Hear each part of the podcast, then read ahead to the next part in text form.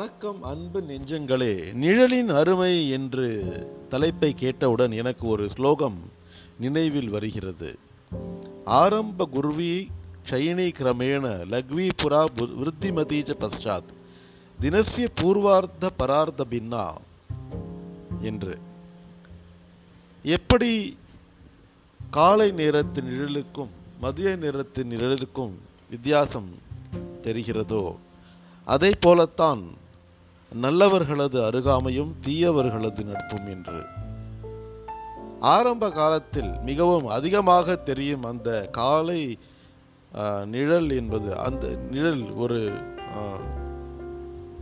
இருக்கும் அந்த நிழல் படிப்படியாக குறைய ஆரம்பிக்கும். அதே போலத்தான் கயவர்களது நட்பும் ஆரம்பத்தில் அதிகமாக இருந்தாலும் காலப்போக்கில் அழிந்து விடக்கூடியது ஆனால் பிற்பகுதியில் இருக்கும் நிழலானது ஆரம்பத்தில் குறைந்து இருந்தாலும் போக போக வளரும். அதை போலத்தான் நல்லவர்களது நட்பும். நாம் இந்த நிழலின் வாயிலாக நண்பர்களை பற்றி நம்மால் தெரிந்து கொள்ள முடியும். நிழலா நிஜமா என்று கேள்வி கேட்கும் பொழுது இது நிழல்தான் நிஜம் அல்ல என்று வேதாந்தமாக கூறுவார்கள்.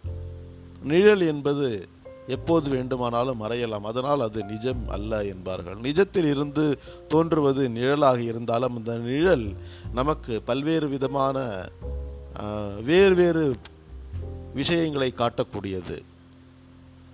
நிஜம் ஒரு விதத்தில் இருந்தாலும் நிழல் அதை போலத்தான் இருக்க வேண்டும் என்பது இல்லை. நிழல் மாறுபடும். ஆனால் நிஜம் ஆனால் எதற்கு நாம் நிழலாக இருக்க வேண்டும் என்று கூறினால் நிழல் போல நானும்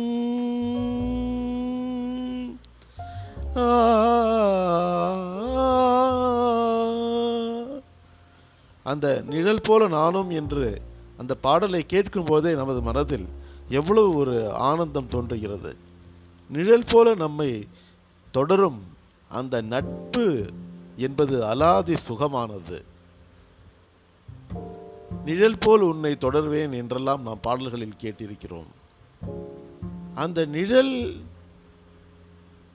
என்பதிலிருந்து நமக்கு அந்த இனிமை என்பது புலப்படுகிறது. ஒருவருக்கு துணையாக அவரது நிழலே வரும். அந்த நிழலை பார்த்து கொண்டே போய்கொண்டிருந்தால் மிகவும் மகிழ்ச்சியாக இருக்கும். நாம் நிழலாக மற்றவர்களை தொடரும் பொழுது அதில் ஒரு குளிமை தன்மை இருக்கும். நாமும் மற்றவர்களுக்கு நிழலாக அமைந்தால் அந்த நிழல் மற்றவர்களுக்கு இளைப்பாறுவதற்கு இடம் தரும். இதை நாம் நமது வாழ்க்கை தத்துவத்தில் எப்படி எடுத்துக்கொள்ள வேண்டும் என்றால் நாம் மரம் போல நன்கு வளர்ந்தால்தான் நமக்கு கீழே நிறைய பேர் இருப்பார்கள். அவர்களது வாழ்க்கை மரத்து நிழலில் இலைப்பாரும்